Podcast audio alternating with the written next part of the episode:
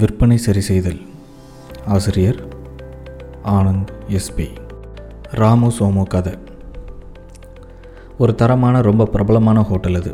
அங்கே ராமு சோமு அப்படின்னு ரெண்டு சர்வர் வேலை செஞ்சுட்டு வந்தாங்க. ரெண்டு பேருக்கும் சம்பளம் ஒன்று தான் ரெண்டு பேருக்கும் சம்பளம் ஒன்று தான் ஆனால் ராமுவுக்கு சோமுவை விட டிப்ஸ் எல்லாம் அதிகமாக கிடைக்கும். முதலாளியும் தினமும் படி கொடுக்க ஆரம்பித்தார் இதனால் சோமு வருத்தப்பட்டு ராமுக்கிட்டேயே தானும் நல்ல சம்பாதிக்கணும் அப்படின்னு சொல்லி யோசனை கேட்டான்.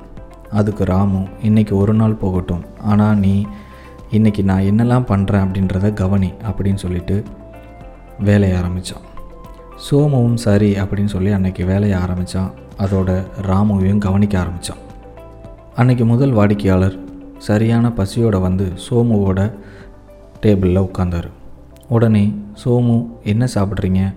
அப்படின்னு வழக்கம் போல் கேட்க அந்த வாடிக்கையாளரோ இட்லி கொடுங்க அப்படின்னு சொல்ல உடனே சோமு நல்ல சுட சுட இட்லியை எடுத்துகிட்டு வந்து சாம்பார் சட்னியோடு கொடுத்தார்.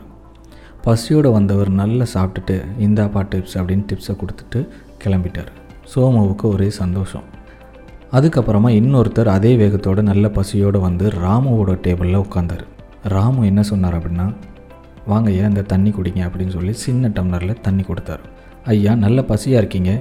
இ- உங்களுக்கு என்ன ஸ்பெஷல் வேணும் அப்படின்னு கேட்க வந்தவரோ இன்றைக்கி ஸ்பெஷல் என்ன? அப்படின்னு கேட்குறாரு.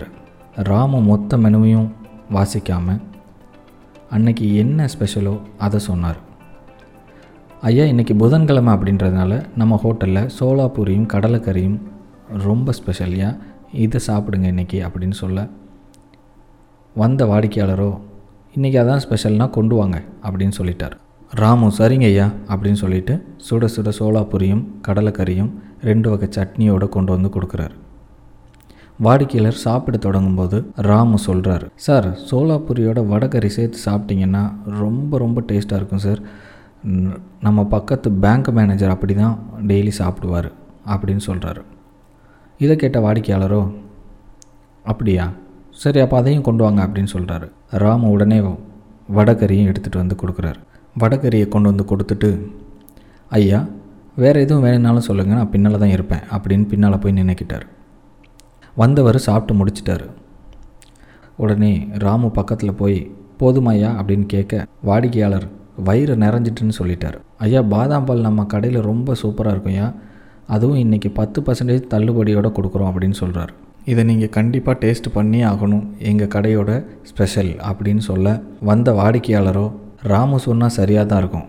கொண்டு வாங்க குடிப்போம் அப்படின்னு சொல்ல சுட சுட பாதாம் பால் எடுத்துகிட்டு வந்து ராமு கொடுக்குறாரு. வாடிக்கையாளர் அதை குடிச்சிட்டு இப்போ தான் இப்போ உண்மையாகவே வயிறு நிறைஞ்ச மாதிரி இருக்குது அப்படின்னு சொல்கிறாரு உங்கள் வயிறு நிறைஞ்சதானே எங்கள் மனசு நிறையும்? அப்படின்னு சொல்ல நீ ரொம்ப நல்லா பேசுகிறப்பா இந்த இருபது ரூபா அப்படின்னு டிப்ஸ் எடுத்து கையில் கொடுக்குறாரு. சார் உங்களுக்கு வீட்டுக்கு ஃபுட் டெலிவரி பண்ணணுன்னா பேனரில் இருக்க நம்பருக்கு கால் பண்ணுங்கள் சார். வீட்டுக்கே டெலிவரி பண்ணுவோம். அடுத்த தடவை வரும்போது ஃபேமிலியாக வாங்க சார் அப்படின்னு சொல்கிறாரு உடனே வாடிக்கையாளர் கண்டிப்பாக ராமு நான் ஃபேமிலியோடு வரேன் அப்படின்னு சொல்லிட்டு கிளம்பி கல்லால் பில்லை கட்ட போகிறாரு அங்கே இருந்த முதலாளிக்கிட்ட உங்கள் கடையில் கவனிப்பு ரொம்ப சூப்பராக இருக்குது அப்படின்னு சொல்லிட்டு போகிறாரு சரி இதில் யார் செஞ்சது விற்பனை? ராமு செஞ்சதா இல்லை சோமு செஞ்சதா? உண்மையை சொல்லணும்னா சோமு விற்பனை பண்ணவே இல்லை. ஒரு வாடிக்கையாளர் வந்து தனக்கு தேவையானதை வாங்கினா அதில் விற்பனை அப்படிங்கிற வார்த்தைக்கு என்ன அர்த்தம் இருக்குது நாம் விற்றாதான் அது விற்பனை. வாடிக்கையாளர் வந்து வாங்கினா அது பேர் பர்ச்சேஸ் ராமு பண்ணது தான் சரியான விற்பனை முறை. இந்த கதையிலிருந்து நாம் என்ன கற்றுக்கலாம் அப்படின்னா ராமு கிட்டேருந்து ஒரு சேல்ஸ் ப்ராசஸை நம்ம கற்றுக்கலாம் இப்படி நீங்களும் உங்கள் நிறுவனத்துக்குன்னு தனியாக ஒரு சேல்ஸ் ப்ராசஸ் விற்பனை செயல்முறையை வச்சுக்கிட்டா ராமு மாதிரி நீங்களும் விற்பனையில் கொடி கட்டி பறக்கலாம். ராமுவோட விற்பனை முறையில் ஒம்பது முக்கியமான விஷயம் இருக்குது அது என்ன அப்படிங்கிறத வரிசையாக பார்க்கலாம். பாயிண்ட் நம்பர் ஒன் வாடிக்கையாளரை வரவேற்று வசதியாக அமர செய்யுங்கள். பாயிண்ட் நம்பர் டூ வாடிக்கையாளரின் தேவையை அறிதல். பாயிண்ட் நம்பர் த்ரீ உங்கள் தயாரிப்பு அல்லது சேவையை பற்றி சொல்லிக் கொடுக்க தொடங்குங்கள். பாயிண்ட் நம்பர் ஃபோர் வாடிக்கையாளருக்கு சிறந்த தீர்வை பரிந்துரை செய்யுங்கள். பாயிண்ட் நம்பர் ஃபைவ் விற்பனையை நிறைவு செய்யுங்கள். பாயிண்ட் நம்பர் சிக்ஸ் தொடர்புடைய பொருளை விற்பனை செய்ய முயற்சி செய்யுங்கள். பாயிண்ட் நம்பர் செவன் தொடர்புடைய பொருட்களை வாடிக்கையாளர்கள் வாங்குவதற்காக சலுகைகள் கூடுங்கள் பாயிண்ட் நம்பர் எயிட் உங்களிடம் வாங்கியதற்காக நன்றி கூறுங்கள்.